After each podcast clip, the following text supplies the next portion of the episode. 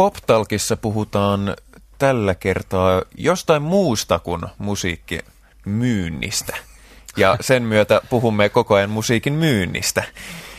Toisin sanoen tällä kertaa keskitytään siihen, että miten nykypäivänä löydetään uusia lahjakkuuksia, miten sitä lahjakkuutta luodaan, rakennetaan, kuinka siitä harjaannutetaan hieno artisti, joka sitten lopulta kyllä myy paljon levyjä vai, vai myykö ja onko, onko se yksinkertaisesti enää, vai onko se vain yhdentekevää nykyisessä, nykyisellään ja siitä puhuu täällä tänään vakiojäsenemme Pekka Laine, hyvää päivää. Päivää, päivää.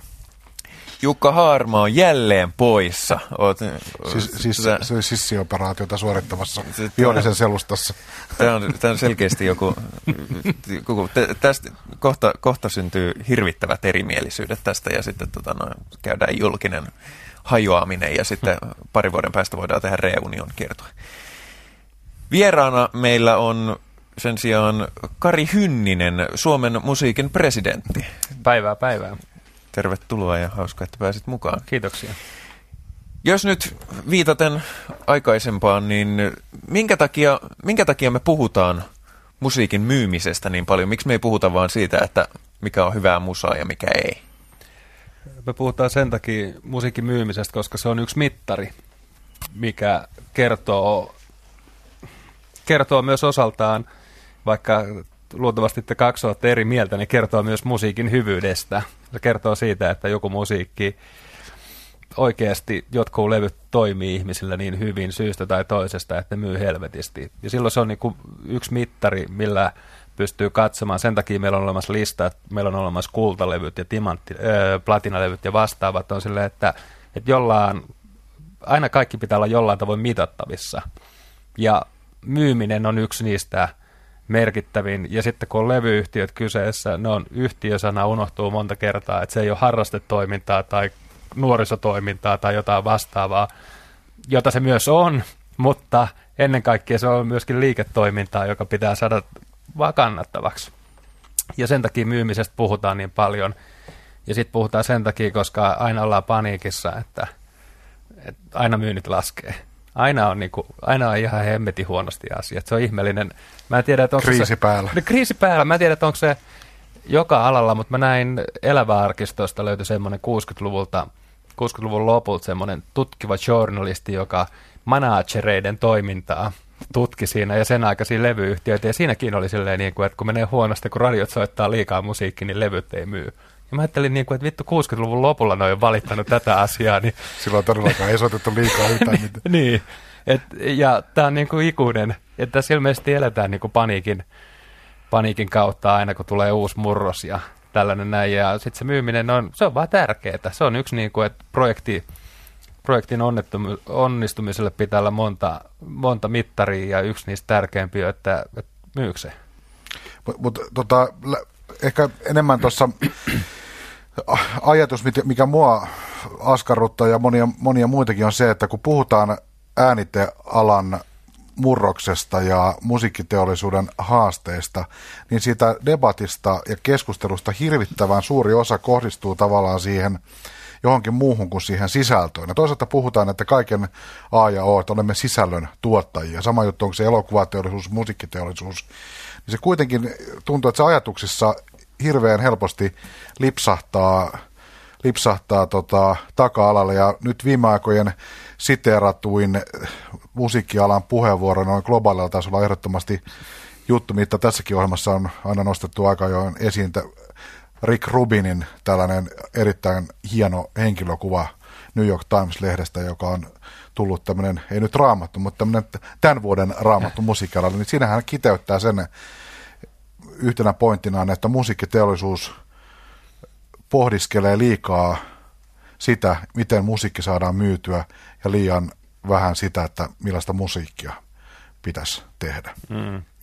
Onko se, onko se sitten kysymys siitä, että se itse se sisältö ja se musiikki on niin vaikeasti tavallaan määriteltävä ja manageroitava asia. On helpompi puhua siitä, että tehdäänkö me pehmeäkantisia vai kovakantisia ja painetaanko me Taivanissa vai Kiinassa nämä levyt vai pitäisikö meidänkin myydä teepaitoja, pitäisikö meidänkin myydä keikkoja vai, vai, vai tota, se, se keskustelu on niin kuin helpommin käytävää kuin se, että ollaanko me jotenkin tässä meidän sisältöstrategioissa jotenkin ihan hakoteilla? äh, tuosta samasta aiheesta yksi Rick Rubinin lisäksi kovimpia mun mielestä ATR-äijä, niin tota, tota, John Kalotner, joka teki Aerosmithin Pump ja tällaiset levyt muun muassa. Sillä oli semmoinen vanhanaikainen rockmaku. Ja tota, se pisti nämä starat tekemään todellakin töitä. Ja Steven Tyler on, tota, oliko se nyt Pumpin vai minkä yhteydessä on viisi kertaa sanonut irti suhteen jo. Ja tällainen näin. Ja se lopetti viime vuonna, siirtyi eläkkeelle, koska silloin oli se tunne, että, että sen aika on jo ohi. Semmoinen, joka keskittyy siihen sisältöön. Että on mielenkiintoista, että vuotta myöhemmin tulee sitten tota, toi, toi uusi viesti jo tästä näin, että, että sisältö on hyvä olla olemassa. Mutta sitten ää, ilmeisesti yhtiössä on aina toi laskutikku kova ja sitten usein se sisällön, että se sisältö saadaan oikeasti puhkeamaan kukkaan, niin se on aika aikaa viepää. Se, siinä niin kuin vuosi voi heilahtaa aika nopeasti. Ja, ja jos on niin kuin useampia projekteja menossa ja käynnissä, niin sitten on vaikea saada, vaikea saada sillä tavoin, että mikä on se, millä, millä pelimerkillä lähteä liikkeelle sitten ja viedä sitä eteenpäin ja, ja tietyllä tavalla sitten tuommoiset yhtiöt, ne kaipaa koko ajan jotain polttoainetta, mitä ne pystyy sitten, millä se kone toimii. Ja, ja silloin, silloin tulee tehtyä varmaan aika paljon kaikkea. Mä en muista edes, mistä mä lähden liikkeelle, mitä, pitäis, mitä sä kysytkään, mutta anyway, niin sitten tulee semmoisia, että siihen koneistoon pitää saada polttoainetta ja silloin sitä tekee aika paljon ja sitten alkaa tulla näitä puheita, niin kuin, tota, tota, että onko järkeä tehdä kaksi vuotta levyä jollain artistilla, vaikka se on just nimenomaan niin tärkeää, että se tehdään ja tota, että se varmasti käydään kaikki tarpeellinen läpi, joka siinä vaiheessa voidaan käydä, että saadaan – saadaan tota se artisti semmoiseen tilanteeseen ja sen levy, että se on mahdollisimman hyvä. On, onko kysy, kuinka paljon kysymys on siitä, että minkälaiset ihmiset kautta hakeutuu tai pestataan esimerkiksi johtamaan isoja levyyhtiöitä? Onko niiden tausta musiikkitausta vai enemmän niin kuin toi business tausta? Voiko niitä näin edes jyrkästi erottaa? Koska siinähän on kuitenkin yksi semmoinen tavallaan teema, joka aina nousee esiin, että semmoisilla ihmisillä, joilla on esimerkiksi kriittinen suhtautuminen, vaikkapa sanotaan vaikka amerikkalaisen levyteollisuuden, jotka on pitkään myös artistina pörännyt siellä, niin aina puhuu siitä, että jossakin vaiheessa tavallaan on ne sitten lakimiehet tai kirjanpitäjät otti vallan. Joo. Ja tavallaan niin kuin, että musiikki häviää jonnekin sinne rattaisiin. Siellä ei ole tavallaan enää musamiehet tai naiset tekemässä niitä isoja linjauksia, vaan Mä luulen, että ne menee, jotkut... niin, mä luulen, että ne menee semmoisessa eri aikakausissa, jotka menee niin kuin vähän lomittain koko ajan. Et toisaalta jos ajattelee vielä historiaa, niin Clive Davis, joka on siis lakimies ja varmaan kirjanpitäjä ja kaikkea muuta, niin tuli 70-luvulla kuitenkin aika merkittäväksi levyyhtiön johtajaksi ja sain ties mitä niin kuin merkittäviä artisteja. Että tota, se on kai ikuinen, ikuinen tota, kaksia jako, että puhuuko... Sellainen jännite, joka on aina siellä tavalla tai toisella siellä alan sisällä. Niin, et tota, ja sitten muusikot niin on niiden helpompi luottaa johonkin, joka ne tietää, että toi on ollut joskus jossain bändissä, kuin se, että se on käynyt tota, kauppakoulun tai mitä tahansa tällaisia niin kuin kauppa, kaupallisia aloja, että, että jostain syystä se on niin kuin, silloin ne kokee, että ne on omien kanssa tekemisessä ja toi ymmärtää, vaikka se puhuisi ihan samaa kieltä kuin se toinen, mutta kyllä se jännite on aina, aina olemassa. Ja sitten niin kun artistithan on mielenkiintoisia siinä, että toisaaltahan ne kaikki janoaa ihan järjetöntä niin kuin menestystä ja tota, haluaa, että niitä ihalla ja muuta, mutta sitten sen sanominen niille, että et, et tehdään näin, niin sua ihallaan vielä enemmän, niin se on, se on erikoinen tehtävä ja vaikea tehtävä monta kertaa ja sen läpimeneminen on vielä vaikeampaa. Ja sitten siihen ehkä kaipaa semmoisia, toiset on parempia tulkkaamaan kuin toiset sitä. Kari Hynninen, sun työhistoriassa on, siihen sisältyy sekä työskentelyä näillä isoilla ylikansallisilla firmoilla, että tällä hetkellä sä luot omaa tuotantolinjaa oman firman päämiehen ja sun duunia on ollut ennen kaikkea just tämä Aetar. Mm. Se on se sun, sun leiviskä ja sä oot tehnyt varmasti, käynyt läpi itsekin aika erilaisia variaatioita siitä, miten joku talentti löydetään, minkä kaltainen se talentti on luonteeltaan, mitä sen kanssa tehdään ja mitä lähdetään rakentamaan. On ollut pitkäjänteisiä pro- projekteja, joista Ekotrippi yhtyön kanssa vuosia jatkunut yhteistyö varmasti yksi merkkipaalu sun ammattiurassa. Sitten on paljon lyhyempiäkin vetoja. Jos sä ajattelet omaa niin kuin itse asiassa ammattilaisena, niin minkälaisesta prosessista sä, sä, sä saat kaikista niin kuin suurimman henkisen tyydytyksen? No niissä on... Onko se yhden yön juttu vai tämmöinen niin kuin 50 vuotta kestävä avioliitto? No, tota, niin kuin kaikki kaipaa molempia. Säännöt, että silloin kun me ollaan liian paljon tota, tyytyväisiä johonkin, niin me kaivataan jotain uutta. Ja sitten kun meillä on liikaa uutta, niin me kaivataan takaisin siihen turvallisuuteen. Ja se on niiden, niiden kombinaatio, mutta tota, tota, just Ekotrippi on niinku hyvä esimerkki siitä, että me ollaan yli kymmenen vuotta niinku yhdessä tehty ja tota, niinku se, vieläkin se tunne, että tuossa muutama viikko sitten me oltiin Ekotrippien kanssa studiossa, ja, tai siis ne oli studiossa, ja mä tuun aina kahdeksi päiväksi hengailemaan sinne sitten ja juttelemaan, ja sitten viimeisenä päivänä Knipi on sille, että tänne näin, ja menee ääreen, että mulla on tämmöinen biisi. Sitten se soittaa sitä biisiä siinä niin kuin mulle ja laulaa jotain melodiaa. Mä sanoin, että soita uudestaan. Sitten soittaa sen uudestaan. Miksi ei tossa ole kertsiä? Soita sille, okei. Okay. Sitten se soittaa silleen sen, niin kuin, miksi toi osa on tossa? Ja sitten me vähän aikaa, niin kuin, puoli tuntia se soittaa siinä. Ja sitten mä vaan sanoin, että toi on kyllä helvetin hyvä biisi, tee siihen tällainen ja tällainen teksti. Se, että ottaako se sen siihen vai ei. Mutta edelleenkin se on niinku hienoin hetki, että, tota, että se tuo, että kuuntele, mulla on yksi idea, että mitä sä tykkäät tästä. Ja sitten tota, silti se on valmis siinä niin kuin, niin kuin kuuntelemaan ja muuttamaan ja muokkaamaan sitä. Ja se on niin kuin yksi hetki, joka, joka sitten varmentaa sen tunnetta siitä, niin kuin, että se on oikealla tiellä. Ja en mä tiedä milloin se valmistuu ja valmistuuko se tähän levyyn esimerkiksi, mutta se on niin kuin, tota, se on esimerkiksi mulle tosi hienoa. Ja niistä hetkistä saa tosi paljon. Et ensinnäkin Knipin tapa säveltää on semmoinen, että jos mä osaisin säveltää, niin mä tekisin sen tyyppisiä biisejä, että sen melodian kulku on monta kertaa just semmoinen, mitä mä ajattelen, että miten biisien pitää oikeasti mennä.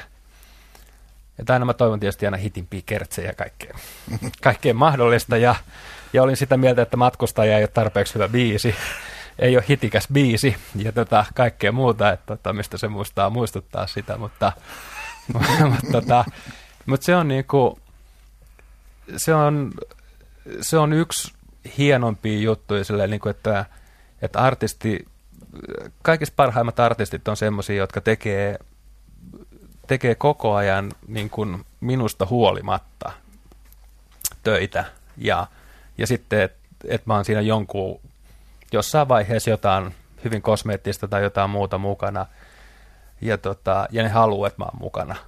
Niin kuin Ekotripeillä on silleen, että Knibi haluaa, että mä oon miksauksissa mukana ja monissa muissa silleen, että tota, toi, toi niissä semmoisissa taitekohdissa, jolloin pitää olla rohkeutta sanoa, että joku on hyvä tai joku on huono. Ja tota, mutta toisaalta sitten, ja ne on niinku tosi antoisia ne hetket silleen, että ne biisit valmistuu ja vihdoin ja viimein saadaan oikea miksaus ja tällainen näin, niin ne on tosi herkullisia ja semmoisia niinku, tota, toi, toi, niistä tulee ihan mieletön fiilis. Mutta toisaalta silleen niinku, Mielestäni on ihanaa olla myöskin semmoisten artistien kuin Antti Tuiskun kanssa, kenen kanssa me ollaan tehty viisi levyä. Ja siinä mulla oli semmoinen idea niin kuin alun perin, että kun 60-luvulla bändit oli koko ajan studiossa, ne oppi, niin samalla tavalla, niin kuin, että Antti vaan mahdollisimman usein vaan studioon ja tekemään juttuja. Ja, tota, ja vaikka se on ihan erilainen persona kuin Knipi esimerkiksi, niin sillä on ihan samanlainen palo siihen niin kuin musiikkiin. Ja, että se ei vaan tee sitä itse, että se tekee sanotuksia, mutta se itse päättää, mitä se tekee, ja se ottaa sen jälkeen sen niin kuin kapulan käteen ja lähtee viemään sitä. Että se kantaa sen tekemisensä vastuun niin kuin ihan täysin. Ja se on niin kuin toinen sellainen, että kaikki, kaikki noi artistit on pahimmillaan, ne on niin kuin ihan helvetin rasittavia, mutta sen takia ne on artisteja. Että niillä on joku... Siksi niitä kutsutaan artisteiksi. sen takia niitä kutsutaan artisteiksi. Ja sen takia se on niinku se, niinku, minkä takia niiden kanssa yöunet menee. Ja, tota, ja tänne tulisi puhuttiin just siitä, niinku, että pitäisikö olla semmoista työtä, jolla ei tarvitsisi vapaa-aikana miettiä yhtään. Niin se on kyllä niinku aika kaukainen ajatus tällä alalla. Et, tota... Hei, mä, mäkin olen ra- rasittava. Saanko mä, saanko mä levytyssopimuksen?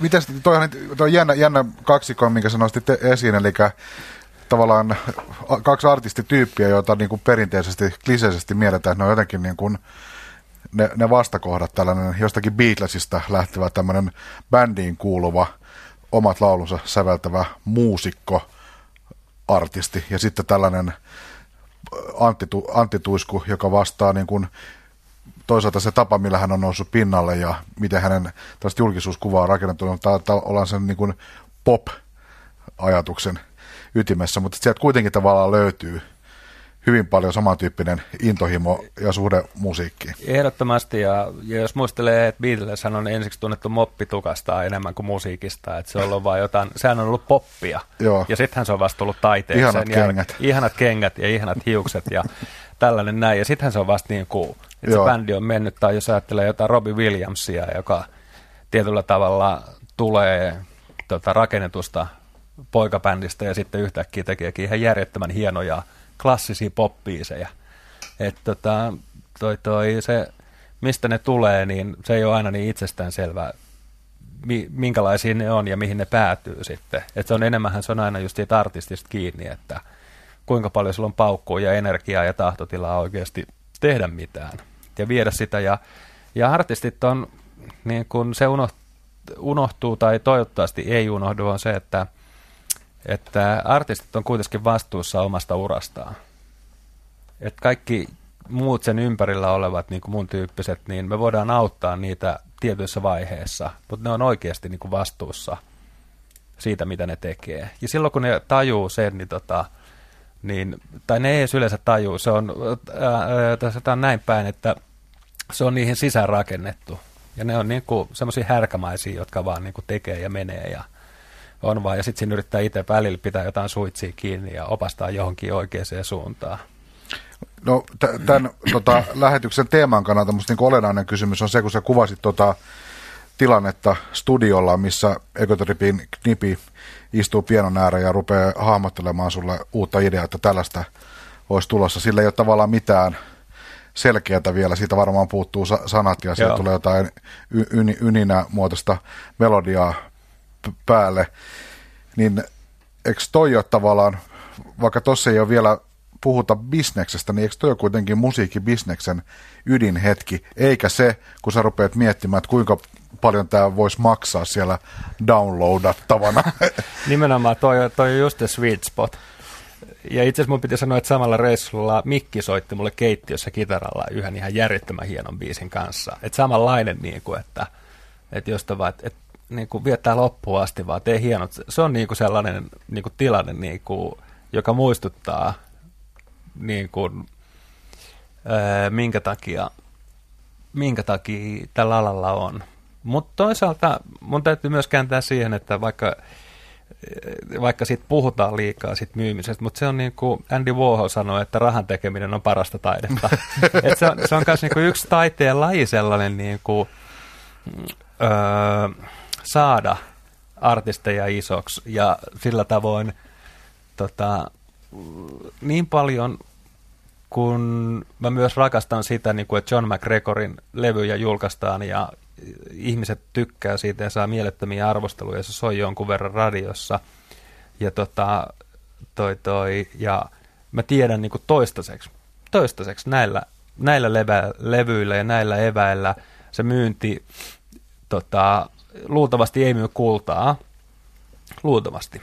Ja, tota, ja mä rakastan sitä, mutta toisaalta on myöskin hienoja hetkiä sillä tavoin, kun Ekotrippi tai, tai Antti Tuisku tai kuka tahansa menee lista ykköseksi ja myy kultaa. Se on myös yhtä niin kuin antoisa, että tietyllä tavalla se, retki, jota on vuosi tai puolitoista tai mitä tahansa tehty, niin se oikeasti menee jollekin ihmisille ja ne ihmiset tykkää siitä. Niin se on ihan niin kuin, ne ei ole myöskään niin kuin sellaisia poissulkevia, että jos, tietysti jos vaan ajattelee koko ajan sitä ansaita logiikkaa ja niitä teepaitamyyntejä ja pinssejä ja jotain tällaisia näin, niin sitten se on myös sellainen maailma, joka sitten sekoittaa, sekoittaa sitä pakkaa. Ja, ja, tota, ja, ja Lä, lähinnä siis semmoinen niin vähän, vähän provokatiivinen he, heitto, niin toi tavallaan se ydintapahtuma, sen musiikin, se on luova hetki. Ja siinä on se perus luova energia, johon se koko homma perustuu. Mutta mut jos katsoo musiikkiteollisuutta tota, kokonaisuutena, niin se aika ajoin tuntuu siitä, että se ei ole, se ei ole millään tavalla niin kuin erityisen luova ala. Mm, tai, mm. Siis, tai siis, että se, se ei niin kuin hengi sellaista. Joinakin historiahetkinä se tuntuu, että se on mielettömän, mielettömän niin kuin semmoinen innovatiivinen ja äh, hirvittävästi uusia ajatuksia ja ajattelutapoja, uudenlaisia, niin kuin tuntuu sulle niin kuin uus, uudenlaisia ihmistyyppejä tuottava tällainen dy- dynamo, mutta välillä tuntuu, että musiikkialalta on, hä, jo, ne on niin kuin isossa kuvassa jopa hä, hävinnyt sellainen niin kuin, se ei näyttäydy ainakaan sellaisena, että, että, että tuo on se sektori, jossa tapahtuu hirveästi, vaan se on välillä tuntuu, että se on vähän niin kuin puolustuskannalla oleva, vähän semmoinen so- soveltava ja pikkasen ehkä välillä aika jo jopa perä, perässä hiihtävä se voi sektori. O- se voi olla, että samalla tavalla kuin Suomesta aivovuotoa tapahtuu paremmille palkatuille maille, että menee lääkäreitä ja ties minkä alan ihmisiä menee muuttaa ulkomaille töihin sen takia, koska siellä ne pystyy tekemään isompia juttuja ja saamaan tota, parempaa palkkaa, niin se voi olla, että musabisnes, joka tota, monella rintamalla toimii aika fiilispohjalta edelleenkin. Jos me lähdetään niin kuin toimittajista lähtien, niin tota, siellä on kuitenkin aika paljon niin kuin faneja, ää, tota, että mennään fanikulma edellä enemmän kuin toimittajakulma edellä. Ja se, se niin kuin tietyllä tavalla on Suomessa ainakin myöskin ollut sen tyyppinen, joka on niin kuin ihan kaikki alle musiikkiin liittyvään toimintaan liittynyt. Et se on ollut sen tyyppisiä, jotka pitää siitä sen takia, mitä se on. Ja se myöskin ehkä tekee semmoista, että tietynlaiset ihmiset, jotka haluaa tietynlaista niin kuin niiden luovuus ja tietoisuus, mitä ne tekee, niin musiikkibisnes ja levyyhtiöt ja tällainen, niin se ei anna niille tarpeeksi haastetta. Ja, ja onhan tämä silleen niin kuin älytön ala, niin kuin, jos ajattelee, jos vielä menee tuohon bisnekseen, että jos, jos tuossa olisi herra X, joka haluaisi laittaa vaikka miljoona euroa mulle tuohon tilille, että se haluaa ostaa 20 prossaa Suomen musiikista ja sitten mä kerron, että, että no mulla on tässä tämmöinen badi ekotrippi, mutta eihän näistä tiedä tekeekö nämä levyä. Niin kuin, että tämä ala on niin kuin tällä... Jos kaikki menee okei, niin ne e- ehkä voi hyvinkin tehdä. niin, että tota, et, et sama juttu, että Ekotrippi on nyt tehnyt kolme biisiä uudelle levylle, niin en mä tiedä, koska se tulee. Et tulee 2008 syksyllä tai ei tule. Niin kuin, että tässä on myöskin vaikea tehdä sellaisia, voi tehdä tiettyjä suunnitelmia aina, niin kuin isoja kaaria ja tällaisia näin, mutta kun tässä on, tämä on siltikin luova ala ja ihmiset tekee asioita niin kuin tiettyyn tahtiin ja joskus niitä voi niin kuin nopeuttaa ja joskus ei voi nopeuttaa ja joskus vaan pitää ihmetellä, että mitä tapahtuu. Ja ja siihen on niin kuin vaikea myös suhtautua silloin, niin kuin, että kun tämä ei ole, että Nokia kun tekee uusia malleja, niin ne on usein niin kuin aika hyvissä ajoin jo niin kuin testattu ja niin poispäin. Ja vaikka ne aina nykyisin myöhästyykin niissä lanseerauksissa, mutta siinä on sentään joku, että ne on niin kuin, se pohjatyö on tehty sillä tavoin ja nyt se lanseerataan ja tällöin se tulee myyntiin ja tällainen näin, niin siinä pystyy niin kuin suunnittelemaan sitä maailmaa paljon paremmin. Että tässä on kuitenkin mennään silleen, että, että levyt tulee sitten kun ne tulee ja, tota, ja sitten Suomessa on jäänyt vielä semmoinen erikoinen systeemi, että levyt, artistit haluaa levyt niin kuin heti kun se on studiosta astuttu ulos, niin se pitäisi jo seuraavalla viikolla tulla kauppoihin. Et, et, mä aina välillä yritän sitä, että siinä olisi esimerkiksi kolmen kuukauden käbbi, että sen ehtisi rauhassa tehdä ja suunnitella ja kaikkea tällaista, mutta se ei aina ole vaan mahdollista. Onko sun mielestä, jos ajatellaan tota, tämmöisellä adjektiivilla kuin konservatiivinen. Niin välillä tuntuu, että, että musiikkibisnes on ää, aika ajoin, voisi sanoa, vaikea, vaikea tota, sanoa mitä juuri nyt tänä päivänä tällä hetkellä, mutta välillä tuntuu, että se on aika konservatiivinen ala jossakin mielessä. Semmoinen mieletön riskinotto, tietoinen niin kuin rajojen rikkominen, uuden hakeminen, niin se välillä se tavallaan että enemmän niin on play it safe-tyyppistä ho- hommaa. Se on myös sitä, että mm, kyllä, että Mä ymmärrän, että se menee sykleissä, että koko ajan ei voi ottaa ri- riskiä, mutta välillä tuntuu, että, mi- mi- että, että semmoiset niin kuin, että sukelletaan oikeasti tuntemattomaan, mitä aina aika ajoin tehdään, ja se selvästi jälkeenpäin näkee, että tuossa kun me otettiin tuo ihan järjetön riskiä vestattiin tuo räppääjä tänne ensimmäistä kertaa, niin mm-hmm. siitä aukesi ihan uusi sivu, ja sä et sillä hetkellä, kun sä teet sen, niin sä et tiedä, se tuntuu niin kuin sukellukselta tuntemattomaan, mutta että... Ja kaikista mielenkiintoisin tuossa on asia, että se riskihän on henkinen. Eihän se niin. ole niin kuin usein, jos me puhutaan Nimenomaan. Suomessa niin kuin levybudjeteista, että vaikka ne on tämmöiselle yksittäiselle firmalle, pienelle firmalle, niin ne on aina merkittäviä summia jokainen, mutta usein uusi merkittävä juttu on enemmän henkinen asia. Niin. Ja, ja semmoisen, kaikki uusi on ihmiselle, meille kaikille pelottavaa. Et silloin kun me ei tiedetä jotain ja tota, tota, mulla on esimerkiksi semmoinen uusi naisartisti kuin Tiara, sen musiikki on jonkun nyt kun mä en osaa kertoa sitä paremmin, niin se on niin kuin jonkun, siinä on vähän niin kuin R&B-komppia ja vähän niin kuin rockia ja tällä ja Mimmi tekee itse sanoja. Ja mä oon koko ajan silleen, niin kuin, että, että mä en tiedä, mitä mä ajattelen siitä täysin. Että mulla ei ole semmoista niin kuin sementtiä valettua, että tämä on niin kuin best shit ever tai tää, sitä tai tätä tai tota. Ja silti mä oon silleen, niin kuin, että, että mä haluan katsoa tämän kortin. Ja mua jännittää koko ajan. Aina kun mä soitan sitä musaa jollekin, mä alkaa posket pudottamaan. Ja, ja se on niin kuin, mä yritän kanssa haalia sitä tunnetta, koska se on niin harvinaista. Mutta on, on ihan järjettömän vaikeaa aina ajatella uudella tavalla, on vaikeaa mennä niin kuin, me kaikki halutaan olla mukavuusalueella.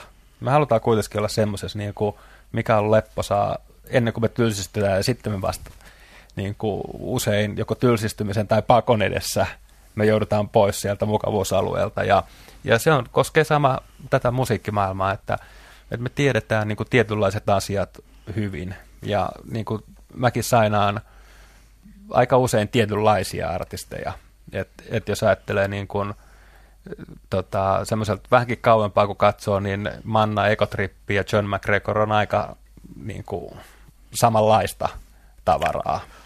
No musiikillisesti jotenkin samalla karttasivulla, niin. no väljästi ottaen. Ja, tota, ja se on selkeästi semmoinen mun sweet spot, jota mä tykkään, niin kuin, tykkään siitä sen tyyppisestä kamasta ja tällaista näin, mutta toi toi ja sitten mennään johonkin niin kuin Antti Tuiskuun, niin kyllä mä muistan sen ekan levyn, niin ei ollut mitään havaintoa ja sitten joutui vaan silleen niin kuin käydä tekemään sitä ja semmoiseen niin kuin, että olihan mä tehnyt Kimmelin kanssa levyjä, tällaisia pop-levyjä niin kuin aikaisemminkin, ja, niin kuin, jotka on tuottajia ja tällaisia, että joutuu biisejä etsimään ja muuta, niin tota, se on aina semmoiselle uudelle tantereelle astuminen, niin se on vaan ihan, se vaatii ihan järjettömästi, ja sen takia sellainen tota, tota, se konservatiivisuus valtaa alaa ja, ja, ja, ja sen takia tapahtuu just niitä, että tulee semmoisia ihmeellisiä bändejä jostain toiset puolet maailmaa, niin kuin, josta me ei ole ikinä kuultu ja joka yhtäkkiä täyttää esimerkiksi Tavastian tai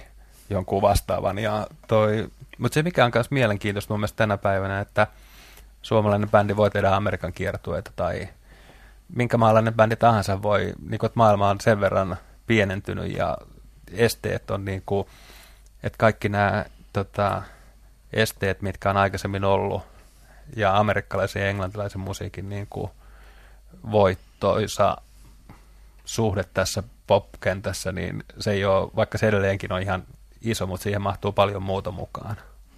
Miten, miten sä ajattelet sitä yhtä semmoista perusasetelmaa, mistä tämänkin päivän tota, keskustelu tässä ohjelmassa lähtee liikkeelle, eli tavallaan lahjakkuuden löytäminen ja tunnistaminen, joka on varmasti semmoinen olennainen asia tuon koko elämän alueen ja bisneksen ja kaiken kannalta, että siitä se lä- lä- lä- mm. lähtee. Onko tämä tavalla asia, joka on jollakin tavalla muuttumaton? Se perusasetelma, niin kun, että siinä voi tavalla, että siinä voi tulla teknologia, voi tuoda siihen jotakin uusia ulottuvuuksia, mutta onko se, onko se periaatteessa ihan sama, että onko se niin kuin tänä päivänä, että kuka tunnistaa seuraavan ison jutun on ihan sama kuin joskus 20-luvun lopussa joku kuuli Jori Malmsteenin laulava eka kerralla ja ajatteli, että laulapa hienosti, tehdäänkö levyjä. Niin. On, onko se, onko se niin kuin tavallaan aina sama? Vaikea just sanoa, kun meillä on 20-luvun lopulla kuullut Jori Malmsteenin, mutta mä luulen, onko että... se periaatteessa se, niin se on aina yhtä vaikeeta? Ei, tämä sanotaan silleen, niin kuin, että, että toi, toi, aina yhtä se, vaikeasti määriteltävää.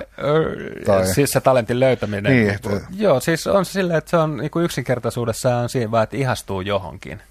Että et näkee ja kuulee jotain, joka niin kuin jollain tavalla ö, joko muuttaa tai täydentää sun maailmankuvaa. Että tekee jonkun sellaisen, niin kuin, että, että nyt tässä on jotain.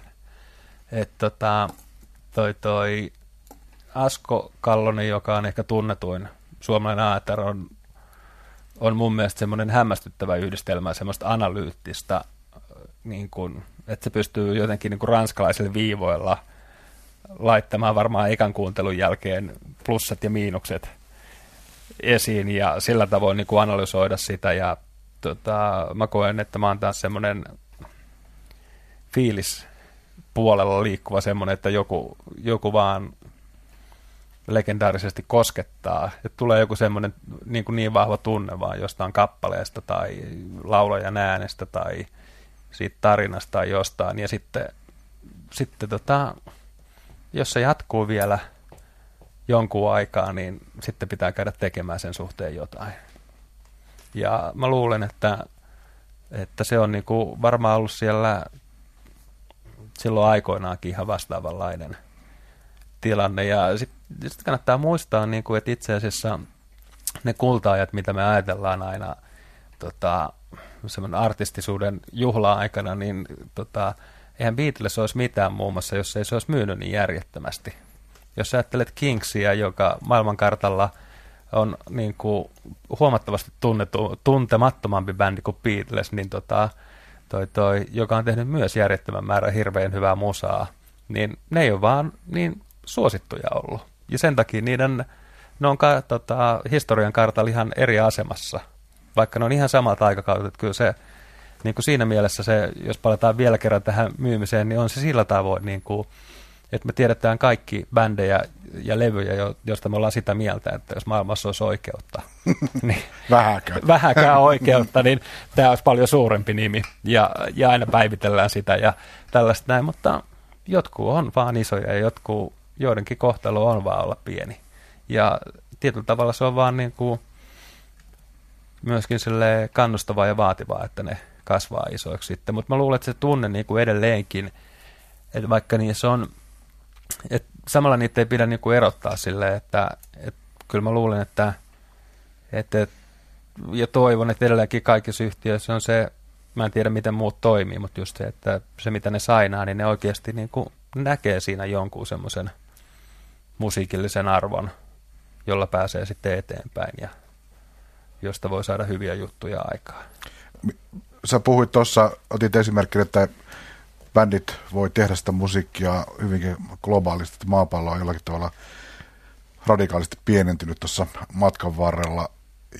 Yksi asia, mikä sitä tietysti on pienentynyt hirvittävästi toisaalta on ihmisten ajattelu ja että lähtökohtaisesti kelataan asioita vähän eri, eri, eri pohjalta mm. kuin joskus aikaisemmin. Ja tietysti on tietyt teknologiset innovaatiot, joista niin kuin internet, totta kai ylivoimaisesti suurin, mm. joka, joka on olennaisesti muuttanut sitä, miten me nähdään maailma. Niin onko toi verkkomaailma, jossa mä tiedän, että säkin as- askartelet siellä ja vietät aikaas musiikkiin liittyen siellä, niin onko se sun mielestä olennaisesti muuttanut tota lahjakkuuden löytämis, tätä perusprosessia jollakin tavalla? No on se sillä tavoin, että toi, toi, koska nykyisin ihmiset kasvaa siihen nettitietoisuuteen, että mehän ollaan sitä sukupolvea, jotka on joutunut opettelemaan tietokonetta, mutta ne on tämä sukupolvi tai uudempi sukupolvi on semmoinen, joka ei ole ikinä elänyt ilman nettiä. Et Keith Richardsia vähän siterattaakseni, että on kuu ja aurinko ja tietokone. Niin. Että ne on aina ollut elämässä näillä tietyillä ja jolloin ne on niin kuin nopeammin myöskin sitä viestiä viemässä eteenpäin. Ja sitten siellä niin kuin, siis se Skönden määrähän on ihan sama. siis suhteessa. Nyt sitä on vaan paljon enemmän meille kerro, niin kuin internetissä, MySpaceissa, kaikissa muussa niin kuin tarjolla ja, ja toisaalta sitten niin kuin edelleen, edelleen mä koen, niin kuin, että maailma muuttuu ja tälleen, mutta edelleen tarvitaan sen tyyppisiä ihmisiä, muun muassa kuin minä, joka tietyllä tavalla pyrkii ainakin siitä massasta poimimaan tiettyjä juttuja, jotka nousee sen massan ulko, yläpuolelle. Se, että onnistuuko vai ei, se on toinen asia, mutta aina semmoisia, niin että se internetkään myöskään, se on yhdessä vaiheessa, mä olin jopa tosi masentunut MySpaceista, siitä määrästä, mitä bändejä on ja artisteja, niin kuin silleen, että mä olin ihan semmoisessa, niin kuin, että, että miten maailmassa voi enää kukaan löytää mitään, että jos näin paljon on tarjolla. Et, et, tota, nyt mä oon taas niin kuin, löytänyt uskon MySpace ja kaikkia muuta kohtaan. Että ja kaikki mukamassa samalla viivalla. Kaikki Tiedät. mukamassa, niin. Mutta se on toisaalta se on niinku, se, on, se helpottaa esimerkiksi tota, toi, toi, niin kuin näin yksinkertaisia asioita, että kun oli musiikki- ja mediamessut, missä Manna esiintyi kanssa, niin sitten mä otin joihinkin näihin ulkomaalaisiin vieraisiin etukäteen yhteyttä ja pyysin, että tulkaa katsomaan Mannaa. Käykää kuuntelemaan MySpace tästä osoitteesta biisejä mikä on se helpompaa kuin mennä sinne, tsekata ne kolme, neljä biisiä, ja jos tykkää, niin siitä pystyy tekemään ratkaisun. Ei, se niin kuin helpottaa sitä, että enää ei tarvitse lähetellä niitä levyjä, jotka menee siihen johonkin pinoon tai tällaiseen, näin vaan niin kuin, että pystyy niin kuin semmoisen nopean tietopaketin, sä näet sieltä heti, minkä näköinen artisti on, mikä sen story on, minkälaisia ne biisit on, ja sen jälkeen pääsee eteenpäin. On, Onko tällä vanhalla lähes myyttisellä kapistuksella kuin demo, tämmöisenä fy- fyysisenä, että tärisevin käsin panaan se sinne kirjekuoreen ja kirjoitetaan levyyhtiö osoite siihen päälle ja lähetetään. Ja sitten istutaan odottamaan ja pidättämään hengitystä, että milloin se tulee se sopimuspaperi siellä palupostissa, niin onko tällä prosessilla enää mitään sijaa tuossa ravintoketjussa? Öö, se on... Onko se liikinä ollut? Silloin on se varmaan jo, joskus ollut. Siis... Kaikkihan levyyhtiöihmiset korostaa, että niiden perusteella ei tehdä mitään. Sitten niitä kuitenkin lähetetään aika paljon. Tota, ei se nyt ihan noinkaan, mutta demojen kuunteleminen on ihan perseestä. Se on, se on niin kuin, aikoinaan Kerkko Koskinen oli mukaan BMKL töissä ja sanoi, että, että, että muuten on ihan sama maksetaanko hänelle vai ei, mutta tästä – saa maksaa. ja meillä oli semmoisia niin kuin tiistaisin, meillä oli kymmenestä, muista mihin asti meillä oli aina sellainen, että kuunnellaan demoja ja tota, me jouduttiin välillä tekemään sääntöä, että kuunnellaan niin kauan aikaa, että meillä on jotain positiivista sanottavaa ja tällaisia näin, että koska se on, se on niin kuin, tota, ja jos, niin kuin joskus voi sanoa, niin kuin, että kannen perusteella voi jo katsoa, että kannattaako kuunnella vai ei. Vaikka se on tosi tyhmää ja mikä tahansa kultakimpale voi löytyä vaikka mistä, mutta tota,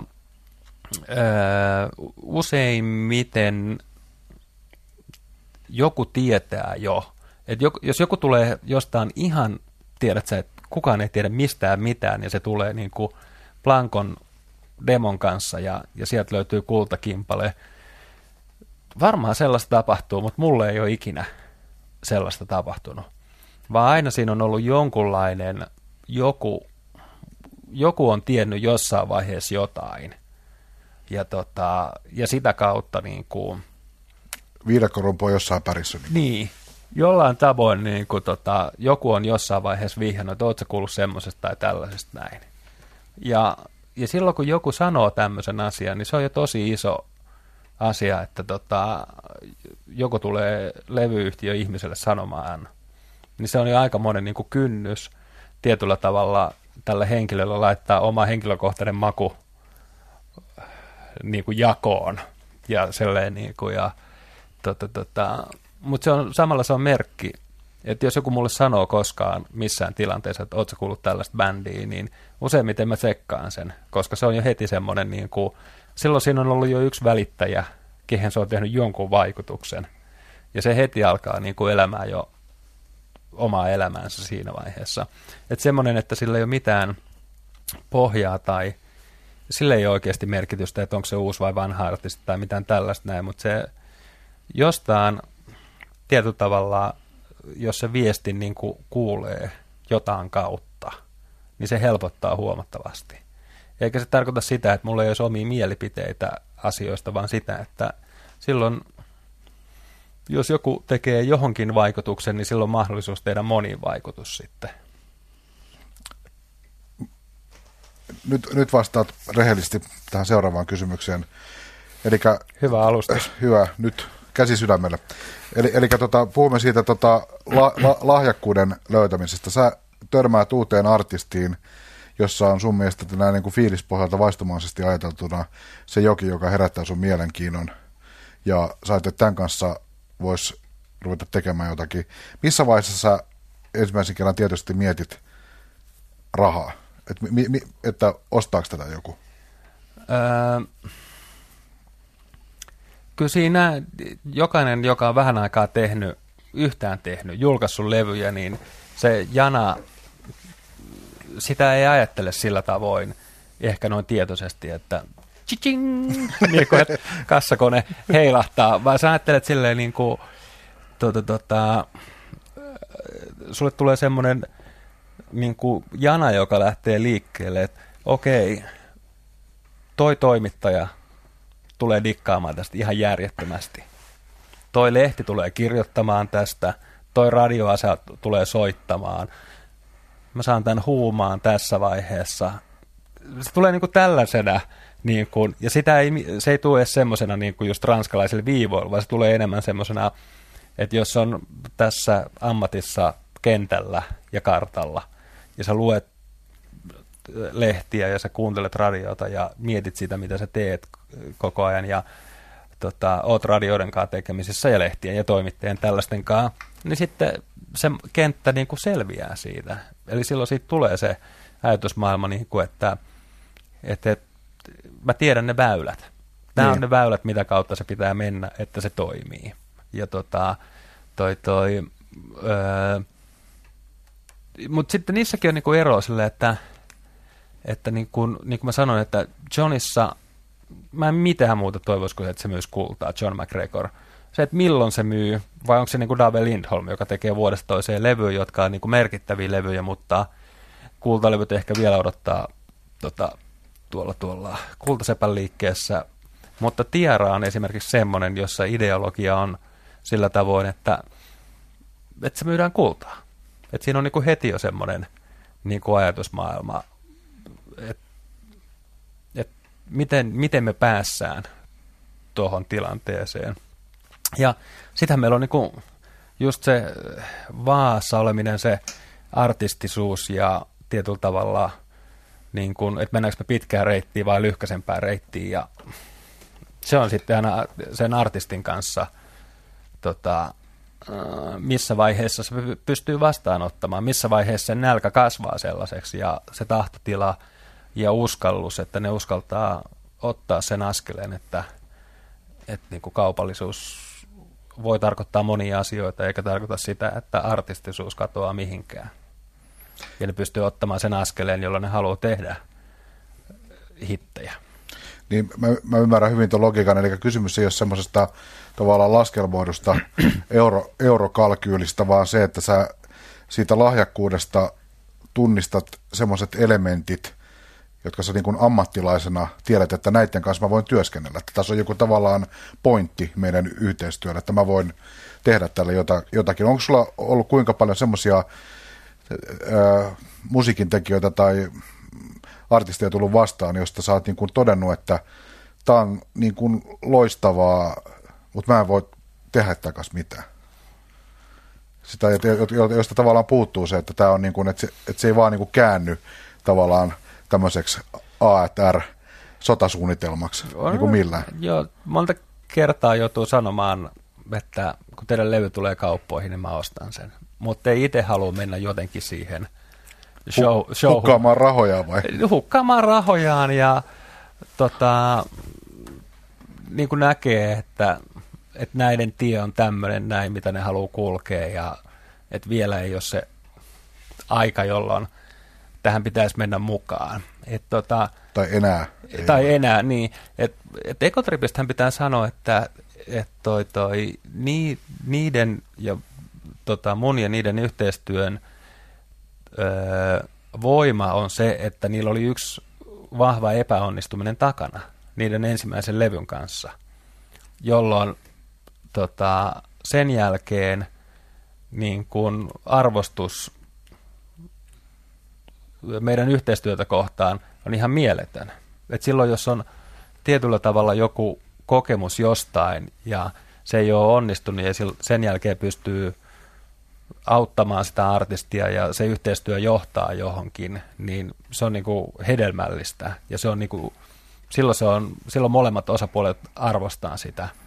Ja, ja joskus on mulla semmoinen tunne, että silloin kun ottaa artistin, jonka alusta lähtien alkaa tekemään, niin ne, tota, se ymmärrys on monenlaista siinä matkan varrella ja mitä, mitä pitäisi tehdä ja mihin pitäisi tehdä. Niin tota, toi, toi, niin ne ei ole välttämättä aina realistisia ja, tota, ja toisaalta artistien pitääkin haastaa levyyhtiötä ja, ja saada niitä tota, vietyä kasvatettua sitä maailmaa semmoiseksi, että levyyhtiönkin pitää reagoida joskus, eikä olla pelkästään realistinen. Että niin kuin mä kerroin sulle aikaisemmin, niin mulla oli semmoista mielenkiintoista kirjaa, missä sanottiin just, että, että epärealistiset tavoitteet on paljon mielenkiintoisempia kuin realistiset. Ja se on niin kuin... Paljon inspiroivimpia. Niin. Silloin kun on sille, että on realistiset ajatukset, niin silloin tekee sen ihan okei. Mutta rutiinisuoritus. Rutiinisuoritus, joka johtaa siihen normaaliin. Mutta sitten kun, jos tavoittelee jotain ihan älytöntä, niin... Mutta se on myös, tätä, monta kertaa se on sellaista... Öö, tota, se on myöskin semmoinen erikoinen tilanne tietyllä tavalla, että jos mulla on semmoinen fiilis, että toi artisti pystyy parempaan, mutta se ei ole valmis vielä siihen, niin sitten, sitten, on, sitten mä teen edelleenkin niin kuin parhaani sen mukaan, että se homma toimii sen. Mutta silloin, kun mulla on semmoinen takaraivossa fiilis, että, että nuo jutut olisi voinut tehdä vielä paremmin, niin se voi jopa vaikuttaa mun tekemiseen, mutta sinä päivänä, kun se tapahtuu, se naksahdus, niin se oikeasti on semmoinen niin kuin, tota, merkittävä naksahdus, että silloin, kun se artisti on valmis vastaanottamaan tiettyjä juttuja, millä homma menee eteenpäin ja, ja kokee ne, että ne on tärkeitä ja tällaisia näin, niin sitten yhtäkkiä se kiitorata voikin olla niin kuin ihan mieletön. Ja sitten sen jälkeen pääsee niihin, on niin kuin, tota, tai sanotaan just tätä näin, palataan takaisin tähän, että kun me kaikki tiedetään näitä levyjä, jotka pitäisi olla hyviä tällaisia, tai pitäisi olla suosittuja, mutta ei ole, mutta monta kertaa öö, pitäisi ymmärtää, että asioita pystyy muuttamaan sisältäpäin. Tietyllä tavalla, että jos sä tuot jotain niin kuin ihan järjettömän outoa tavaraa radioa soitettavaa, niin se vaatii aika paljon, että mikään radioasema soittaa sellaista. Mutta jos sä tuot jotain, missä on vaan tietty määrä uutta ja outoa, mutta muuten se on, niin silloin se voi olla parempi kombinaatio. Ja silloin sä pystyt niin kuin sisältäpäin niin kuin oikealla biiseillä, oikealla sinkkubiiseillä viemään, tekemään semmoisen sillan sen artistin muuhun maailmaan. Ja jos sä siinä onnistut, niin sitten kaikki on niin kuin mahdollista. Ja sillä tavoin vielä vähän tuosta mun työtavasta, niin on silleen, että et, et niin kuin, on se Ekotripit esimerkiksi tai Antti Tuisku, niin se on semmoista palapeliä, että okei, että onko siellä sinkkubiisi, onko siellä ykkössinkkubiisi, onko siellä kahta seuraavaa sinkkubiisiä. Ja sitten kun ne on, niin sitten sen jälkeen maailma on aika avoin pelikenttä. Sen jälkeen me voidaan niin miettiä monenlaisia asioita ja monenlaisia biisejä. Mutta siihen asti se on aina semmoista nystyröiden, että tehdään vaan biisejä, tehdään vaan, mutta mistä ne löytyy ne sinkut. Ja sen jälkeen kaikki on helpompaa sitten tulee, tulee mieleen tällainen tota, nyt tosin jo hieman laskusuunnassa ehkä suosion suhteen oleva yhtiö, mutta tuossa sanotaan nyt 2000-luvun merkittäviä jossakin mielessä voi sanoa jopa levyteollisuuden haasta, haastajayhtiöitä, Queens of the Stone Age, Joo. jonka johtaja Josh Homme, joka, jonka bändi, joka taustat on hyvin vahvasti tämmöisessä, voisiko sanoa alternatiivia maailmassa, niin ja mm-hmm. josta yhtäkkiä tulikin aika iso miljoonan luokan bändi, niin hän on käytänyt tämmöistä vertausta, että hän haluaa, haluaa ajatella, että on yhtiönä niin tämmöinen syöpä, joka, joka menee sinne tota, levyteollisuuden sisään ja sitten niin kuin leviää siellä. Ja, ja tavallaan valtaa itselleen huomaamatta li, li, lisää li, liikkuma-alaa ja tuo yllättävän friiket ja nimenomaan se, kun pe, pe, tota, peräänkuulutin täältä katsomosta, mistä on aina helppo esittää toivomuksia pelikentälle, niin lisää riskinottoa, niin mun mielestä se oli esimerkki bändistä, jossa tavallaan tämmöinen niin kuin ihan selkeästi riskin, riskinotto, jos olisi kuvattu paperilla – aikaisemmin, että tämmöinen bändi, tämän näköisiä jätkiä, tällaisia videoita, tällaisia biisin sanoja, niin kaikki on sanonut, että ei, ei, ei, ei, ei, liian pelottavaa. Mutta sitten kun, se, sit kun se jostakin pääsee mulahtamaan läpi portista ja sitten se osoittaa toimivuutensa, niin sittenhän tavallaan ajatellaan ihan toisia. Se on ra- ra- raivannut niin kuin hirvittävästi taas niin kuin liikkumavaraa. Ei nyt hirvittävästi, mutta jonkin verran liikkumavaraa sitten vähän friikimmille yrittäjille. Mun mielestä toi on hyvä pointti kyllä, jos ajattelee koko tätä tämän keskustelun ai- aihetta, semmoinen think big-ajatus. Mä katson, olisiko on eilen tai toissapäivänä tämmöinen Good Charlotte-niminen mun mielestä, ei mitenkään erityisen radikaali amerikkalainen rock Me haastateltiin telkkarissa ja sanoit, että heidän tavoitteensa on muuttaa populaarikulttuurin kulkua. Jotenkin näin se sanoo. Mm. Se on heidän tavoite. He, äh, niin kuin, aluksi on tavoite, tavoite tehdä vain hyvin levyjä, mutta niin kuin loppupeleissä haluaa, että, heidän, niin kuin, että heidät muistetaan siitä, että he muuttivat populaarikulttuuria.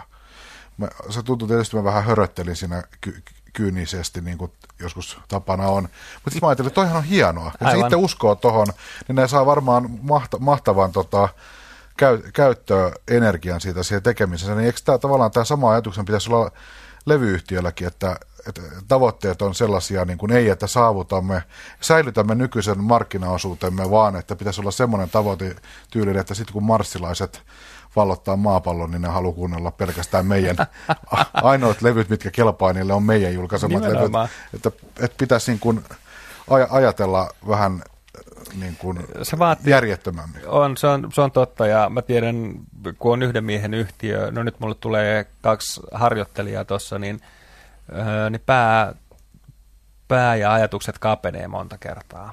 Ja siihen niin kuin tarvii semmoisia ihmisiä, semmoista kulttuuria, joka osaa ajatella sellaisia niin kuin järjettömiä visioita ja tehdä järjettömiä asioita.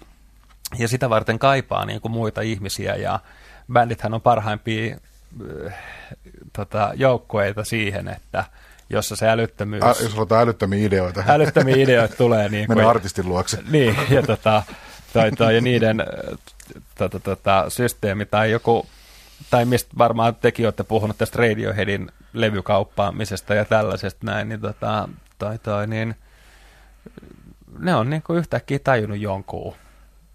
Tota, ja, ja sitten just se, just toi sama, että, että se on kuin syöpä, Queens Stone Age tai haluaa muuttaa maailmaa, niin ainoa tapa, millä me pystytään, että kun me mennään niin kuin sisään, tietyllä tavalla, että ei ulkoapäin voi, voi puida nyrkkiä vaikka mihin suuntaan, mutta sitten jos jos tulee iso, niin ihmiset kuuntelee. Ihmiset seuraa Radioheadia.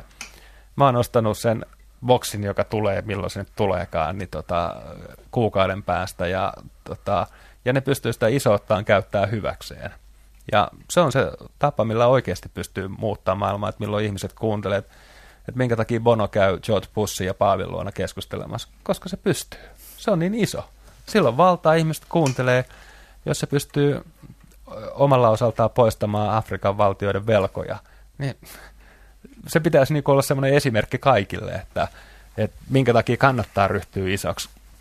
Kaikille ei ole siihen paukkoja, kaikki ei halua sitä. Se on myös niin aika vaativa kenttä olla iso artisti. Jopa olla Bono. Olla Bono. Ja olla jopa Suomessa tota, iso artisti, niin se on, se on aika vaativaa puuhaa.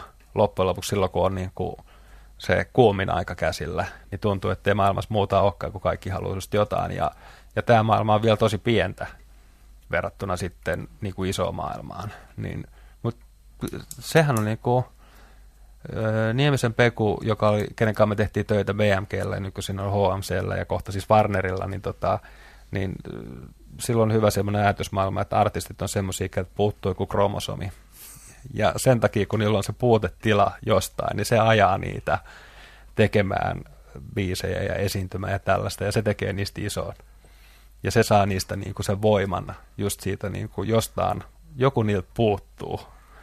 Ja, ja, ja mun mielestä on aina hyvin sanottu, että aina silloin kun kiroilee niitä, että minkälaisia ne on, niin pitää vaan yrittää muistaa, että minkä takia ne on semmoisia kuin ne on. Ja... To, toihan on loistava näkökulma tähän lahjakkuusproblematiikkaan, että se onkin puutostila eikä jotain enemmän niin, kuin muilla. Nimenomaan, koska toi, toi oikeasti ää, se lahja, tämän mun ammatin suurin niin kuin turhautuminen on semmoinen, että on lahjakkaita ihmisiä, jotka on niin vitun laiskoja, jotka ei halua tehdä sen eteen mitään, vaan silleen, niin kuin, että kun lahjakkuutta on tarpeellinen määrä, ja sen jälkeen se on työtä. Sen jälkeen se on, niin kuin, se on 90 prossaa perspiraatiota ja vain 10 prossaa inspiraatiota. Ja, ja jos sen suhteen niin kuin osaa oikein käyttää, ja suurin osa on niin kuin lahjakkaampia kuin se 10 prossaa, mutta ne ei, ne ei tajua sitä hieniä työntekemisen merkitystä. Ja, tota, ja, ja, ja siinä niin kuin, että et niiden lahjakkuus on jollain alueella ja ne osaa sitä tietä vielä mennä kävellä tarpeeksi pitkälle, niin siitä on kyse. Mä... En mä tiedä, mä, mä en ole sanonut tässä, tämän ohjelman aikana paljon mitään ja mulla on ainakin ihan Starbowl. Mutta toi, toi tota, ö, vielä, vielä tähän loppuun pari semmoista niin kuin pe- perusajatusta. Me ollaan tässä ohjelmasarjassa aika monta kertaa törmätty tällaiseen kysymykseen liittyen tähän uuteen verkkomaailmaan, joka tavallaan hirveän vahvasti ajatuksissa nousee esille ja sitä, millä tavalla se haastaa perinteisiä toimintatapoja. Ja yksi kysymys on tämä, että mihinkä tarvitaan levyyhtiöitä. Mm. Ja yksi perusvastaus sieltä levyyhtiöpuolelta on se, ei tietysti tietä tulee nämä, että just mitä liittyy tähän markkinointiin ja tällaiseen mikä, mikä on itsestään selvä tavallaan se, että on, on aina tarvetta tietyllä tämmöiseen resurssiin keskittymällä, että joku, jolla on varaa pistää latia. Mm. Mutta sitten toinen on nimenomaan tämä työnteko, eli se, se lahjakkuus vaatii jalostamista. Mm, kyllä. Et, et, että sulla on joku semmoinen peruspääoma, jota sitten ruvetaan niin kuin hikipäässä hiomaan timantiksi, niin kysymys kuuluu, että onko tämän päivän aikaa välillä tuntuu, että aika lyhytjännitteisestikin teotaroivalla musiikkialalla riittävästi tavallaan halua siihen semmoiseen pitkäjännitteiseen ty- työhön, jota se on. Sä sanoit heti sun kättelyssä, että se on, vaatii aikaa. Ja, ja se toisaalta nyt puhutaan paljon siitä, että ollaan tuommoisessa kvartaaliajattelussa, niitä tuloksia pitäisi, ei kerran vuodessa, vaan neljä kertaa vuodessa, mm, mm. pitäisi olla, niin nä, nä, näyttää jotakin, niin on, onko tuo tavallaan al, alan, alan henki ja alan perimmäinen tehtävä jotenkin ke, pahassa ristiriidassa? Onko tota, mahdollisuuksia tehdä riittävästi sitä perusduunia? Mm, toi on useinhan se tapahtuu juuri näin, että se perusduuni tehdään jossain muissa joukkueissa. Ja tota, olen kuullut muun muassa kiertokautta erään monikansallisen Suomen AETR-päällikön sanovan, että ne just metsästää tai katsastaa sillä tavoin semmoisia artisteja, jotka on ehkä pari-kolme levyä jo tehnyt. Ja jotka on opetellut sen homman jo jossain muissa. Jonkun muun piikkiin. Jonkun muun piikkiin, tota, mahdollisesti pienemmässä yhtiössä, tälleen näin. Ja sitten ne on siinä vaiheessa, että tota, niillä on jo kokemusta ja tota, mutta samalla niillä on nälkä ja samalla ne on semmoisessa vaiheessa, koska ne on halukkaita tulemaan sinne, niin niillä on myöskin halukkuutta ehkä kuunnella jotain neuvoja siinä vaiheessa. Ja semmoinen tilanne on niin kuin ideaali ja toisaalta sitten tota, jos ajattelee, että tässä on niin kuin monta monta porrasta, mutta sille eihän formuloihinkaan pääse sillä tavoin, että sä ajat ajokortin ja sit sä pääset ajamaan F1, vaan sä ajat jossain niin kuin kartingia ja sit sä ajat jotain Mikä oli Minardia. Minardia. ja aja, ajaa jotain, mitä niitä onkaan, niitä sarjoja eri maissa. Ja sitten sä pääset niinku pikkuhiljaa testikuljettajaksi ja sitten sä pääset jossain, jos sä oot niinku yhtään lahjakas, niin sen jälkeen sä pääset, kun se starat vähän vaihtaa talleja, niin sä pääset sitten välivuotena näyttämään sen taitos siinä. Ja tietyllä tavalla, jos ajattelee niin kuin musabisnestä ja urheilua, mitä voi käyttää niin kuin hyvinkin silleen kimpassa, niin urheilussa ne monta kertaa tuommoiset tota, lahjakkaat tyypit, niin kyllä ne aika pitkän reitin parhaimmillaan tekee ennen kuin ne pääsee niin kuin huipulle. Ennen kuin ne pääsee oikeasti oikeita pelejä, semmoisia kunnon pelejä pelaamaan. Ja siihen toi on niin, toi on viisainen, että samaan aikaan, niin kuin, että joo, että pitäisi niin kuin aikaa, että useampia levyjä, mutta sitten jos on kolmen levyn diili ja tota, tota, niin siinä vaiheessa toivoo jo, että se tapahtuu ja sitten se, että se suhde jatkuu vielä sen jälkeenkin. Tämä on niin kuin tällaista vähän niin kuin hämärää, että mä tiedän ulkomailla ja jopa kotimaassakin on ollut semmoisia diilejä, jossa äh, tota, tota, artisti on valmis niin kuin pien, vähempään, mutta siihen, että tehdään, että ne X määrä levyä julkaistaan.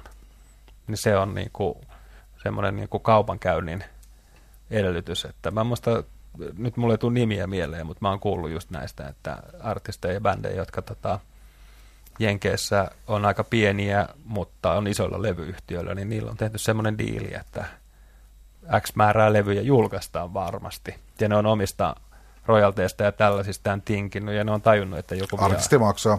Artisti maksaa, niin. Varsinkin siellä, siellä maksaa, ja, ja hyvin maksaakin, mutta tota, toi, toi, ähm, toi on, toi on erikoinen tilanne sille, että John McGregorille mä oon sanonut, että, että aina kun sillä on biisejä, se voi mennä studioon tekemään levyn. Et siinä on ihan mulla sellainen, että niin aikaa kun se haluaa mun kanssa tehdä levyjä, niin se saa tehdä levyjä, kunhan ne on inhimillisellä budjetilla tehty. Ja sitten se kasvaa siinä ja se tahtotila kasvaa ja tota, toi, toi, Radio Suomi on soittanut Puut ovat kaatuneet biisiä ja nyt me ollaan ihan innoissaan siitä ja, tota, ja se kasvattaa sitten Johnin halua, että, niin kuin, että me ollaan oikealla tiellä. Ja tota, toi, toi, ja mihin se johtaa, niin sen aika näyttää. Tämä on, on samaan aikaan mielenkiintoista, että että samaan aikaan pitää ajatella niin kuin merenrannassa katsoa seuraavaa rannikkoa, että miten tuonne päästä ja toisaalta pitää rakentaa se vene. Toisaalta pitää rakentaa se vene sitten, että millä pääsee. Ja samaan aikaan tämä on niin kuin lyhkästä ja pitkää. Tämä on vähän semmoinen venyvä kuminauha. Ihan, ihan lyhyesti tuohon siis omana loppukatettina, niin kyllähän tuossa tulee se ajatus mieleen, jos me palataan siihen, mistä lähdettiin liikkeelle, niin osa levyteollisuudesta on kiinnostuneempaa siitä ajatuksesta, miten lahjakkuudella otetaan, miten lahjakkuus muutetaan rahaksi kuin siitä, että miten se lahjakkuus saadaan kukkimaan. Jos se on todella näin, että tietoisesti annetaan tavallaan se hiomisprosessi ja se kaikista tavallaan työläin ja kauaskantoisin ja ratkaisevin työvaihe jonnekin muualle. Ja ollaan valmiita liittymään seuraan siinä vaiheessa, kun niin kun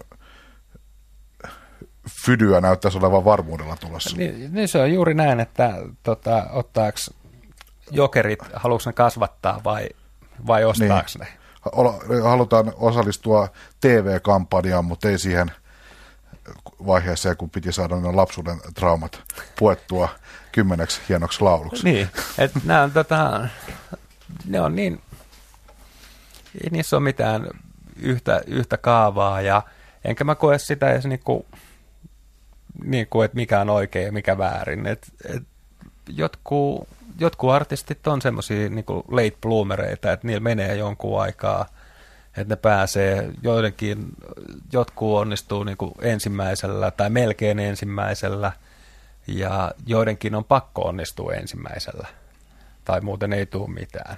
tota, mutta niinhän se on, mä luulen, että se on koko ajan sitä niin kuin, se on semmoista sakin peluuta tai mat, matin peluuta, mikä se nyt onkaan, se helpompi versio siitä. missä vaan hypitään yli. Tammi. Tammi, niin tota, toi, toi, niin, et miten sen saa, eikä niissä ole, en mä koe sitä niin kuin oikeana tai vääränä, että kummin päin tekee, että, että se on monista asioista kiinni se, kuinka pitkä se suhde on. Se ei ole, niin kuin, se ei ole mikään autuaksi tekevä juttu, että on pitkä suhde, jos ei se johda niin kuin mihinkään, vaan se, että, mihin, että onko siinä joku idea ja mihin sillä pyritään ja tällainen näin. Ja, ja levyyhtiön idea on kuitenkin saada, että nämä artistit myy loppujen lopuksi levyjä ja tota, tietyllä tavalla se aika ja vaiva ja tupakki, mikä niihin artisteihin on käytetty, tulee myöskin takaisin ja jolloin tota, se työ ei ole mennyt hukkaan, vaikka se ei, tota, jos ei, se, se ei ole aina niin kuin mitattavissa, mutta se on myös mitattavissa oleva asia ja silloin se on yksinkertaisuudella se ja, ja jotkut kestää pitkän aikaa ja jotkut kestää lyhyen ajan, niin kuin me kaikki tiedetään bändejä, jotka on tehnyt yhden ihan järjettömän hyvän levyn ja sen jälkeen hajonnut. Ei niissä ole mitään, samalla tavalla. Ne on kuin jotkut idolsit tai jotkut muut, että mikään toinen tyyli ei tee yhtään sen autuummaksi kuin toinen, vaan se, että miten se homma loppujen lopuksi niin kuin elää ja pääseekö sillä mihinkään. Ja, tota, ja, ja toihan on, artistina oleminenhan on varmaan ihan, se on varmaan vaan todella vaativaa hommaa, koska siinä niin kuin, pitää parantaa periaatteessa koko ajan vuosi vuodelta tehdä aina vaan niin kuin parempaa ja vahvempaa ja tarttuvampaa ja myyvempää ja kaikkea muuta kamaa, niin kyllähän se on tota, kaikki, jotka sen menestyksen saa, niin onneksi olkoon vaan että niille. Että se on oikeasti sitten toi, toi niin, hienoa se menestyminen siinä myöskin, että et, et toi, en mä edes muista, mitä mä olin selittämässä taas. No mutta anyway, se on, että just sitä, että ei siinä ole, että se pitkäikäisyys se on kans jonkunlainen niin kuin mantra, samanlainen kuin tämä 360, niin se on niin kuin tämän toisen puolen niin kuin artistien ja musadikkareiden just tämä pitkäikäisyys ja tällainen näin. Ja, ja niin kuin, kyllähän me aina halutaan levyyhtiöt sellaisia artisteja, kenen kanssa voi tehdä pitkiä uria niin kuin, niin kuin monella tavalla, että sitten se suhde niin kuin toimii ja sitten sen jälkeen meillä on paljon katalogia, mitä myydä ja pystytään niin kuin tietyllä tavalla olemaan niin kuin mukana luomassa jotain musiikkihistoriaa tai muuta. Sehän on, sitähän me toivotaan, mutta, mutta se ei ole niin kuin myöskään niin kuin levyyhtiöistä kiinni. Ja, ja joskus on semmoinen tilanne, niin kuin, tota, tota, mm, että mä oon tehnyt esimerkiksi semmoisen bändin kuin Verenpisara, niin tehtiin BMG-aikana kaksi levyä suomenkielistä semmoista raskasta, vanhaa iskelmällistä ehkä hevin jonkun sekoitusta, josta mä tykkäsin tosi paljon, mutta ei se vaan niinku, se ei oikeasti hetkauttanut ihmisiä kovin paljon. Ja tota, toi toi, ja sitten niin kuin kahden levyn jälkeen, että mun piti vaan sanoa, että en mä tiedä mitä, mitä tässä pitää niin kuin tehdä. Että mikä niin kuin on semmoinen asia, että, että tämä oikeasti johtaisi sillä tavoin, että me oltaisiin kaikki niin kuin iloisia, vai riittääkö se, että me pelkästään julkaistaan levyjä. Ja sitten me päätettiin, että okei, että mikä on ikävää, mutta niin kuin, että tämä yhteistyö ei loppujen lopuksi niin kuin kantanut semmoista hedelmää, että, että se homma menisi niin kuin tarpeeksi pitkälle. Ja ne on aina semmoisia inhottavia tilanteita, ja tota, mutta joskus niitäkin pitää vaan niin kuin katsoa silmiin ja toimia sen mukaan sitten ja ymmärtää se, että kaikki jutut ei vaan toimi. E- ero on sitten uuden elämän alku. Niin, nimenomaan. Nimenomaan, että sitten molemmat saa siitä niin kuin happea ihan toisella tavalla ja toi, toi, se on juuri näin, että kyllä pitää pyrkiä välin luopumaankin asioista, että, jotka on niin kuin rakkaitakin, että silloin vaan niin kuin, toi on hyvin sanottu, että ero on uuden alku, niin se monta kertaa on. Ja tämän Pop Talkin loppu on varmaankin seuraavan podcastin alku, ainakin jos, ainakin jos olettaa, että ihmiset kuuntelee samalla tyylillä podcastia kuin minä, mutta se ei oikeastaan liity tähän enää mitenkään, joten en puhu siitä sen enempää. Tämänkertainen PopTalk on tosiaan tullut päätökseensä tältä osin. Muistakaahan, että keskusteluun voi osallistua ja voi antaa palautetta itse asiassa monellakin tavalla, mutta helpoin varmaan on mennä sinne PopTalkin nettisivuille blogit.yle.fi kautta pop-talk. Ja jos kuuntelette tätä radiossa, niin sieltä löytyy myöskin tämä varsinainen podcast-versio, joka on sitten ihan koko keskustelu. Mutta perinteisen tyylin ennen kuin, ennen kuin lopetamme kokonaan, niin käydään meidän paneeli läpi. Mikä on viime aikoina ollut sykähdyttävä kokemus panelistilaisten mielestä näin musiikin alalta ja aloitetaanko vaikka vieraastamme Kari Hynnisestä? Mä voisin sanoa, voiko sanoa kaksi? No mä saa, san, saa sanoa kaksi. Tota, yksi oli sellainen, jolloin menin todellakin boksin ulkopuolelle, oli tota, Tavastialla esiintyy keväällä brasilialainen CSS-niminen bändi. Ja tota, toi, toi, öö, siellä oli mua, kaikki oli puolet nuorempia, kaikilla oli pillifarkut ja tota, toi, toi, hiukset leikattu erikoisesti ja laitettu lakalla tai tuolla hiuskelillä päähän ja, ja kaikki, se oli täystavastia ja kaikki osasivat biisi tulkoa. Ja se oli oikeasti ihan järisyttävä hieno kokemus silleen, mennä semmoiseen, semmoinen bändi, jota ei vielä tuntenut hirveästi ja tota, toi, toi, semmoinen porukka, joka oli katsomassa, jota, että se oli niitä harvinaisia iltoja tavasti, jolla ei tunne ketään. Ei ketään, kuka siellä on, jolla on tosi outo fiilis. Ja ne oli ihan järjettömän hyviä. Ja jengi dikkasi niistä paljon. Se oli yksi semmoinen niin kuin, hauska kokemus. Ja toinen oli tota, toi, toi vaikka se ei ollut nap, mun mielestä täydellinen keikka, niin musiikissa ja mediassa oli Eleanora äh, Rosenholm. Joo. Niminen bändi, joka oli mun mielestä ihan järjettömän hyvä. Sillä, että suomenkielistä, sen, se minkä takia mun yhtiön nimi on Suomen musiikki, oli alun perin idea, että mä julkaisen vain suomenkielistä musiikkia ja edelleenkin mä kaipaan artisteja, jotka – tekee suomen kielen musiikkia. Mä haluaisin löytää semmoisen tämän päivän Pelle Miljoonan, jolla olisi maailmankuva samantyyppinen ja tota, se kokisi, että maailmaa pystyy musiikilla muuttamaan ja tota, sillä olisi samanlainen palo. Ja mä kaipaan niinku semmoista suomenkielistä musiikkia paljon. Ja, tota, ja siinä Eleanorassa oli mun mielestä hyvällä tavalla yhdistynyt semmoinen sekä pop että sitten semmoinen joku ö, kierous. Ja parhaimmillaan mä luulen, että, että tota, niiden musa soisi radiossa ja paljon, jos ne osaa sen oikein hoitaa. Et se oli semmoinen kutkuttava, että kun mä kuulin MySpaceissa, löysin sen, niin tota, mä otti aivoa, että ne oli jo Fonalille sainattu.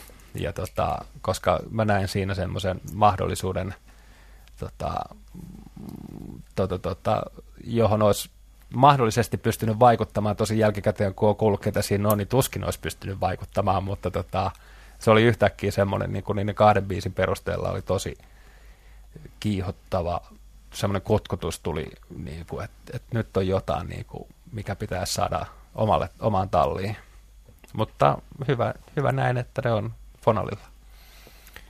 Mitenkäs Pekka Laine? No, Onko... mäkin, mä, mäkin kerron kaksi. Reilu peli Mä otan tota, nyt molemmat tulee tuota nettisurffailun satoa. Tois, toisesta mä en voi sanoa nimeä enkä, enkä mit, mitään, tota, koska se varmaan rikkoo jonkun yksityissuojaa, mutta mä löysin YouTubesta. Mä oon aina ollut ha, suuri romaanilaulajien ystävä. Mun mielestä mä, mä pidän siitä, kun jo, jo, jollakin ihmisillä laulaminen on tämmöinen luonnollinen – tapahtuma, että se vaan se tulee se laulu, että siinä ei ole mitään selittelemistä. Sama kuin katsoo Amerikan Idolsia, sieltä tulee niitä mustia gospel-taustaisia laulajia, jotka laulaa kuin Aretta Franklinit ja ne ei ole kuitenkaan ketään mm-hmm. kuin nimiä. Niin mä löysin YouTubesta semmoisen ihan kotiviedon, eräs romanimies lauloi kotikaraoke laitteiden säistyksellä tangoa ja se oli ihan törkeen kova. Mä sanoin, että miksei toi Jannu siellä tangomarkkinoilla. Se vaan laulo varmaan kahvia odotellessa. Ja musta se on hieno. Mun mielestä se on aina sillä tavalla, musiikki on myös tällainen asia. Se, mm. se ei tarvitse aina olla niin kuin tähtien ja ammattilaisten käsissä, vaan semmoinen todellinen musameininki voi löytyä yllättävistä paikoista. Kyllä. Ja mä, mä oon aina, jotenkin mä oon puhunut alan ammattilaistenkin kanssa siitä, että oikeasti tuosta Suomen romanivähemmistöstä, sieltä varmasti löytyisi just tuohon iskemäskeneen semmoisia, tota, niin kuin sieltä on aina löytänyt, niin mä, mä odotan, että milloin tulee seuraava semmoinen todella kova Mä, mu- mustalaislaulaja kehiin. mä joskus mietin semmoista, että, että tota, löytyisiköhän niin kuin joku räppäävä mustalaisduo, jotka räppäis silleen mustalaistyyliin. Et tota, toi, toi. Mutta ei ole semmoista kävelyä vastaan vielä. Aika, aika spesifi tilaus. Joo. Nyt jos joku kuulijoista on tällaisessa, niin ottakaa sit- ihmeessä yhteyttä. Ja sitten sit, tota, toinen, toinen juttu niin ikään mä, ä, musiikkiparodioiden ja tämmöisten musiikkiaisten sketsien tekeminen on musta hemmetin vaikea taitolaji, niin pa- pakko nostaa esiin semmoinen internetissä tietysti hirveän paljon leviävä laittomasti ilman varmaan tekijänoikeuksia ja näin pois, mutta joka tapauksessa leviävä loistava Saturday Night Livein sketsi, jossa parodioidaan tätä Behind the Music sarjaa, jossa tehdään tämmöinen dokumenttisarja pitkä linja yhtyöstä. Semmoinen tota, sketsi, missä Blue Oyster Cult yhtyö levyttää Reaperia. Don't Fear the Reaperia, ja siinä on Christopher Walken, loistava näyttelijä, tekee tällaisen ihan uskomattoman hienon tuottaja guru, jossa sitten tota, tämä on tu, alkaa olla jo tuttu slogan, pyydetään, josko, josko sitä lehmänkelloa saisi vähän kovempalle, eli tämmöinen more cowbell-sketsi, niin se on esimerkki siitä, että miten, mi- millaista on niin kuin musiikkiin perustuva sketsivihde parhaimmillaan. Will Ferrell on sitten näistä koomikkotähdistä siinä pääosassa. Mun mielestä se on Saturday Night Live, jolla on pitkät perinteet, kaikki Blues Brothersit ja kaikki muut tullut si- sitä kautta, niin loistavaa musiikkiaiheesta TV-viihdettä. Kyllä. Te kerroitte kaksi, niin minä en sitten kerro kyllä mi- yhtään mitään. Ei, mikään ei ole koskettanut sua siis viime aikoina. ei, ei yhtään mikään. Mä oon kylmä kuin kala. Pekka Laine, vakiopanelistimme, kiitoksia, että olit paikalla ja tietysti suuret kiitokset vieraallemme Kari Hynniselle, Suomen musiikin presidentille. Kiitos, kiitos.